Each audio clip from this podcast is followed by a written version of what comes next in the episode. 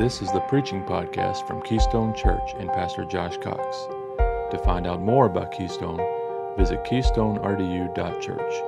We hope you enjoy today's message.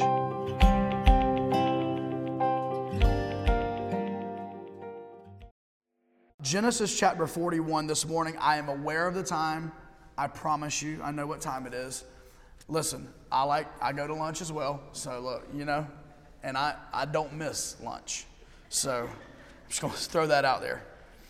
In fact, I'm looking forward to it. I'm actually thinking about where I'm going right now, and uh, it's all good, man. Welcome to Moe's. But uh, anyway, but uh, we are in week nine of a study in the life of Joseph. Joseph.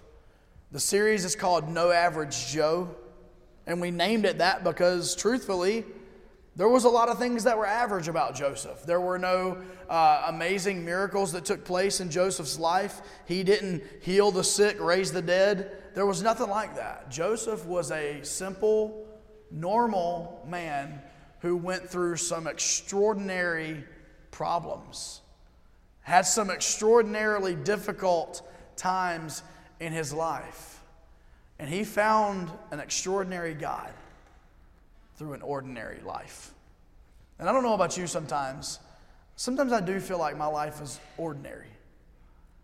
You know, and, and, and I love the mission stories, but you hear Andrew talking about, man, I was at that orphanage and that little girl opened up that box and she didn't have hardly anything in that box, but I saw that sign that God loves me. And you're like, okay, well, this week my kids were jerks to me and they're horrible and they weren't obeying, and I had to send them to their room, and I'm not sure if I'm disciplining my kids right. Or you're older and you're like, yeah, my kids are adults now, and they haven't called me in like three weeks, and so I'm not even sure what they're doing right now. My life is just ordinary. I hear of, you know, uh, God taking care of people financially, and just blessing them. And well, guess what? I'm making the same thing I made a couple years ago. My life is just ordinary.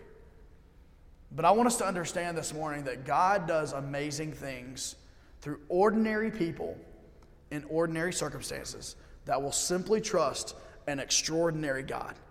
And we're going to see a biblical principle today that applies to our lives. And how, how does the Bible apply to our lives? How can we properly interpret Scripture that was written thousands of years ago and apply it for 2018? For today. Uh, better yet, how does this part of Joseph's story that we are going to read, how does it apply to us in 2018? How does it apply to Keystone Church in 2018? More specific, how does it apply to Keystone Church on Mission Sunday in 2018? Let's find out. Genesis chapter 41, verse 46. Joseph been, has been in prison, interpreted a dream, has been forgotten for two years, has now been brought before Pharaoh to interpret a dream, and we're, this is where we're picking up. Verse 46 And Joseph was 30 years old when he stood before Pharaoh, king of Egypt. And Joseph uh, went out from the presence of Pharaoh and went throughout all the land of Egypt, and in the seven plenteous years the earth brought forth by handfuls. He gathered up all the food of the seven years which were in the land of Egypt and laid up the food in the cities and the food of the field, which was round about every city, laid he up in the same. And Joseph gathered corn as the sand of the sea, very much until he left numbering, for it was without number. Couldn't even count it. Verse 50 And unto Joseph were born two sons before the years of famine came, which Asenath, the daughter of Potiphera, priest of On, bare unto him. And Joseph called the name of the firstborn Manasseh for God, he said, hath made me forget all my toil and all my father's house. And the name of the second he called, called he Ephraim. For God hath caused me to be fruitful in the land of my affliction. And the seven years of plenteousness that was in the land of Egypt were ended, and the seven years of dearth or famine began to come, according as Joseph had said. And the famine was in all lands. But in all the land of Egypt there was bread. And when all the land of Egypt was famished, the people cried to Pharaoh for bread, and Pharaoh said unto all the Egyptians, Go unto Joseph. What he saith to you, do. And the famine was over all the face of the earth, and Joseph opened all the storehouses and sold unto the Egyptians, and the famine waxed sore in the land of Egypt. And all the countries came into Egypt to Joseph for to buy corn, because the famine was sore in all lands. Let's pray this morning. Heavenly Father, thank you for what you've already done in our midst today. God, if we left right now, I would leave full. But God, help us to overflow this morning. God, we've worshiped your name. We've heard about your cause. And God, now as we apply it to our lives, I pray that you would work, you would be here. This would not be just another service. It's in Jesus' name we pray. Amen. Amen. So, as Joseph interpreted the dream of Pharaoh, the, the interpretation was that there were going to be seven years of plenty. There was going to be adequate rain. There were going to be crops. There was going to be money. It was going to be great. Everything was going to be fine. And then, after those seven years of plenty were over, there were going to be seven years of famine. There would be no food. There would be no rain. There it would dry up completely. And so Joseph creates this plan. And looking back, hindsight being 2020, I think all of us go, oh, well, duh, that's obvious.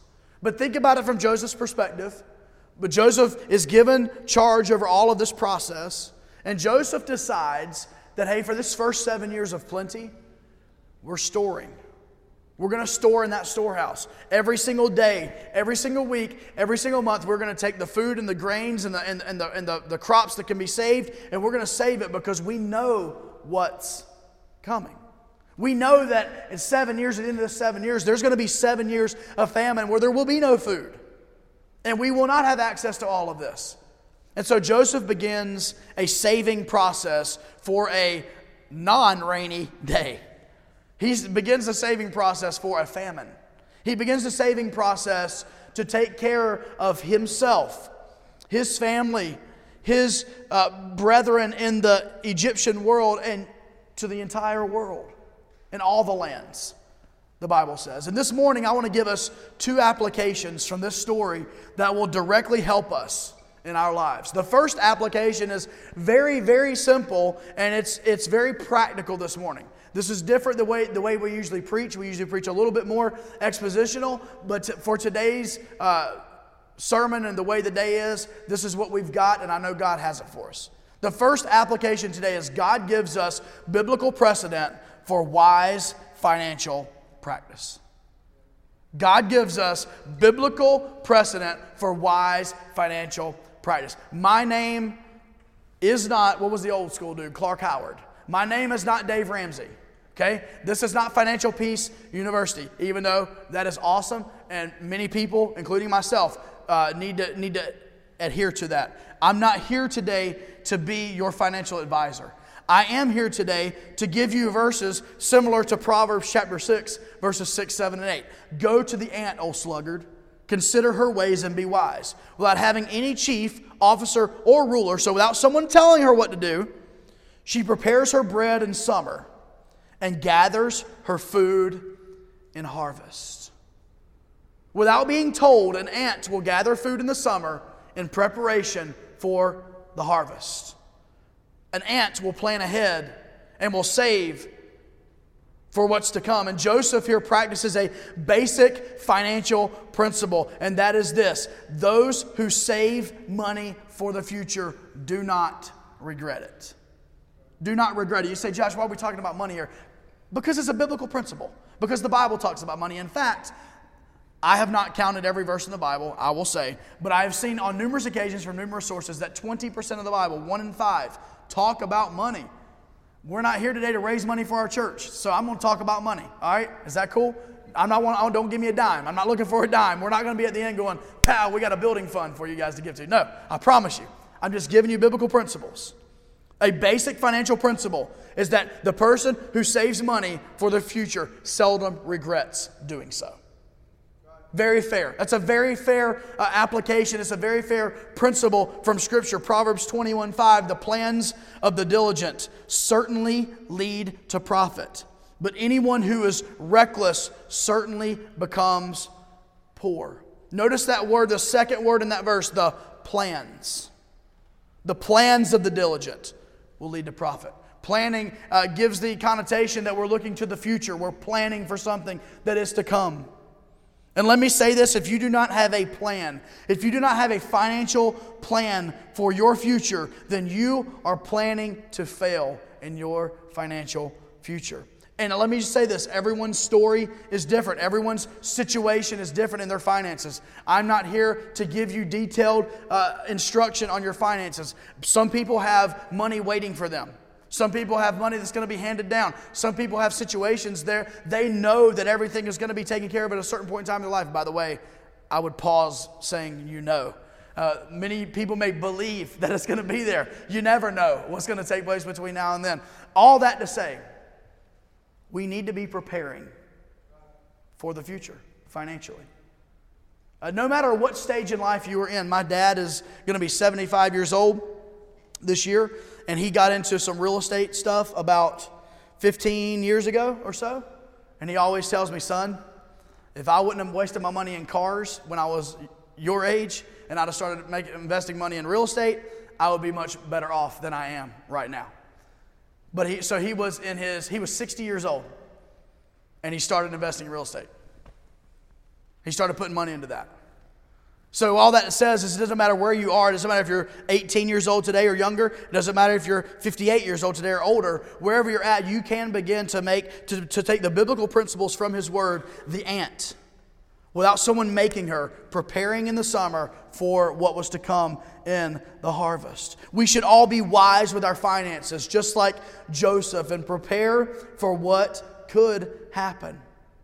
None of us know what's going to happen in our finances. None of us know what's going to happen five years from now, seven years from now, five days from now. None of us know what is going to happen. And so, proper planning and preparation is key. The truth is, we should be prepared for the future, not just for our sakes, but for everyone's sake around us as well. As a father, nothing hit me harder than the birth of my daughters to say, hey, man, guess what? One day you're going to be gone and they're still going to be here. Start acting like it. Start planning like it. Start living like it. And here, Joseph, as the years of plenty are coming, I'm sure, and the Bible doesn't record this, so this is some Joshology, but I'm sure that, that while in those first seven years, there were people that went, Hey, Joseph, hold up. Why are you throwing so much of that food in that storehouse? Look, man, like, we want to have more, man. I'm, I just ate, but man, I'm ready for dessert, man. Like, can't we, let, let, let's take some of that out. Come on, let's take care of it. But Joseph knew hey, listen, there's going to come a time when we're going to wish we had what was in that storehouse. And so I challenge you today to look in your finances and instead of looking at one year from now, look at one decade from now. Instead of looking at one week from now, look at 20 years from now. And where will you be financially? And you say, Josh, why are you talking about this? Because Scripture talks about it. Because it's a principle given clearly right here in the life of Joseph.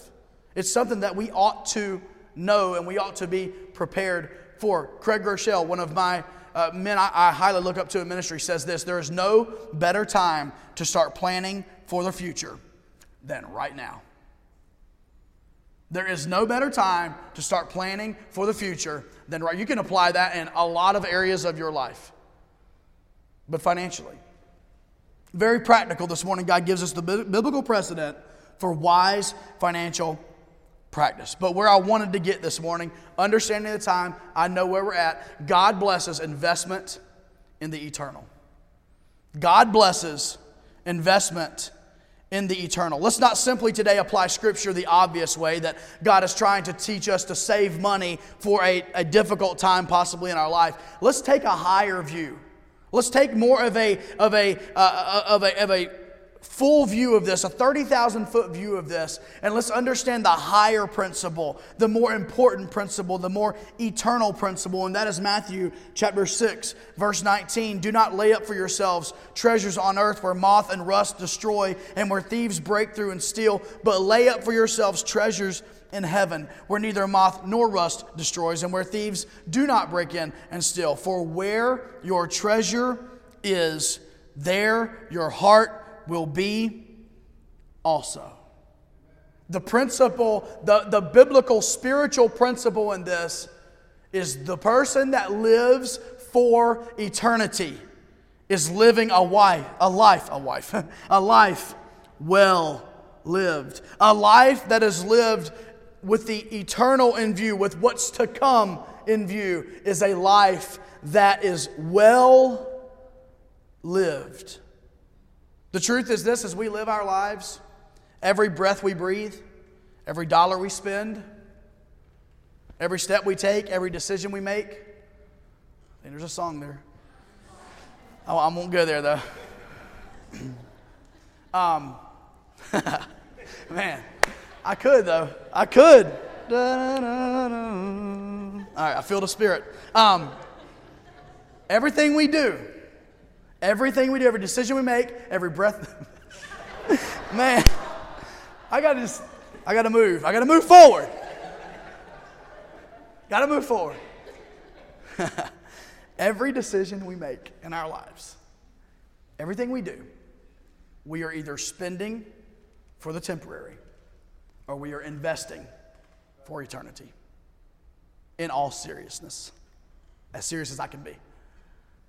Everything we do, every word, every interaction, every relationship, we are either spending that on temporary or we are investing that for the future eternally. And my challenge this morning is for every hour, for every minute, for every dollar, for every experience, for every relationship, for every aspect of our lives, I want to challenge us to invest in forever instead of spending for the now.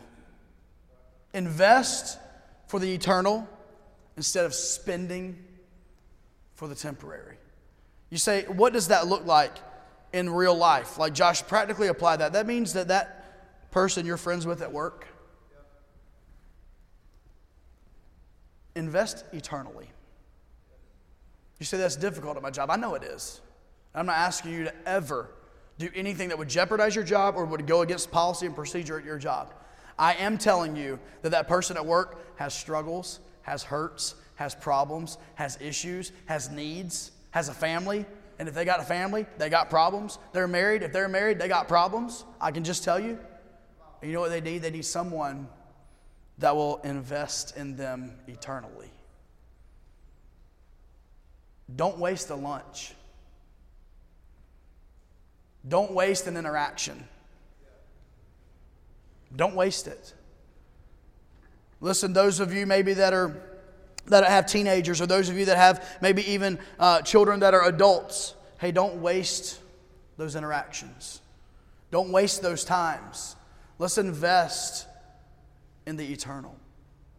Let's invest in the things to come. Let's invest in the heavenly things instead of spending for the temporary. Every night you have with your family, every date that you have with your husband or with your wife, every fun activity that you have with your kids, every time you uh, have, have an interaction with someone at church, every time you interact with someone at work, every time you see that person in your neighborhood, think Am I spending for the now or am I investing for the forever? Am I spending for the now or am I investing in forever? Every interaction, every relationship God puts in your life, He has put it there for a specific reason. He has a purpose. He has a plan for your life and for my life. And for every single person we come in contact with, our job and our goal ought to be how can we bless them for eternity? How can we bless them for eternity? Hey, did you know? That not everybody that trusts Jesus and begins a relationship with Him and receives Christ as their Savior has to do so within the walls of this gym, church. Did you know that uh, that that uh, that our conversations and our interactions with people can lead there on the job, after work, at lunch? Did you know that they can go there? The last couple of weeks, I was I work um, on the side uh, a couple days a week um, at a job, and I was in a vehicle with a, with a man who I've become pretty good friends with. And um, we got talking. And it wasn't me, it was just me and him. He starts asking me some questions. And thank the Lord, as through all of the talks and, and things, I was confident of his salvation. But I will say this he has some serious questions. And you know what? It wasn't anything bad, it wasn't anything inappropriate, it was simply a conversation that I let happen. He started talking, and you know what I did? I just let him continue to talk. And how many of you understand if you minister to people, you know what they need most of the time? They don't need your words of wisdom. You know, one of the big things, I don't know in our, my relationships, I, I just don't know what I'm going to say. You know it perfect. Because most of the time, you know what people need you to do? Shut up and listen. Like, as my dad used to tell me, just shut up for Jesus every now and then. Just shut up for Jesus. But you know, let's, let's be honest. Rarely does someone come to you or me and say, Hey, I need you to give me the answer to my problem. I've got a problem, I need an answer. That's not typically what, look, my wife taught me that, and she's still teaching me that. Because I'm a, I, my personality, I'm a problem solver. So don't tell me about a problem that you don't want me to solve. That's my mentality. You know? And you know what she says to me on a regular basis? Hey, I just want you to be my husband. Stop trying to be my pastor. She does say that for real. You know what? And I need to hear that. Just be my husband. Stop trying to be my pastor. I don't need you just solving problems. I just want you to listen. And I'm like, you're exactly right. We can invest in the eternal sometimes by just being quiet and letting the people that God has put in our lives talk to us. You know, it's amazing what, what will come out. It's amazing the doors that will open just by being a friend, lending an ear. We live in a society, as we mentioned last week, that we always want that answer right now, right? Well, sometimes people don't want an answer right now. They just want to talk. And if we'll shut up, we can listen to them. And you know what? Who knows? What we may find out in that, in that conversation that we allow to happen is that they are hurting, and their hurt is because of, of something in their past, and they have never given their heart to Jesus. And God could use that as an opportunity to open that door. God could use that. You never know. Are we just spending frivolously our relationships, our lives, our money, our talents? Are we just throwing them away for the temporary things of this world, for the fun, for the whatever the culture tells us to? Or are we investing our lives, our money, our talents, our energy, our relationships? Are we investing them for eternity? Because at the end of the day, that famine showed up. And there was a whole lot of happy people that were very pleased and happy because Joseph invested in the future. He invested in the, for the sake of the context of what we're talking about today, he invested in the eternal, the things to come. And there will be many people that would be happy if they interacted with you and they interacted with me if we would take it to the eternal instead of wasting it on the temporary. I love this parallel, and I, we'll close with this. I love at the end, and I'm, we're not going to read again for sake of time. The food was for the Egyptians first, and that's who got it. But the food was opened up to all the lands. To every country that could make it to Egypt, they fed them. What an, what an awesome, for me, as I studied that, you know what I thought of? The gospel, everyone thought Jesus came for the Jews. That's what everybody would have thought. God's chosen people, this is their Messiah, coming for the Jews. What did we learn in the New Testament? That the gospel was not for the Jews only. Paul, Peter, all the other missionaries, Silas, all, guess where that gospel went?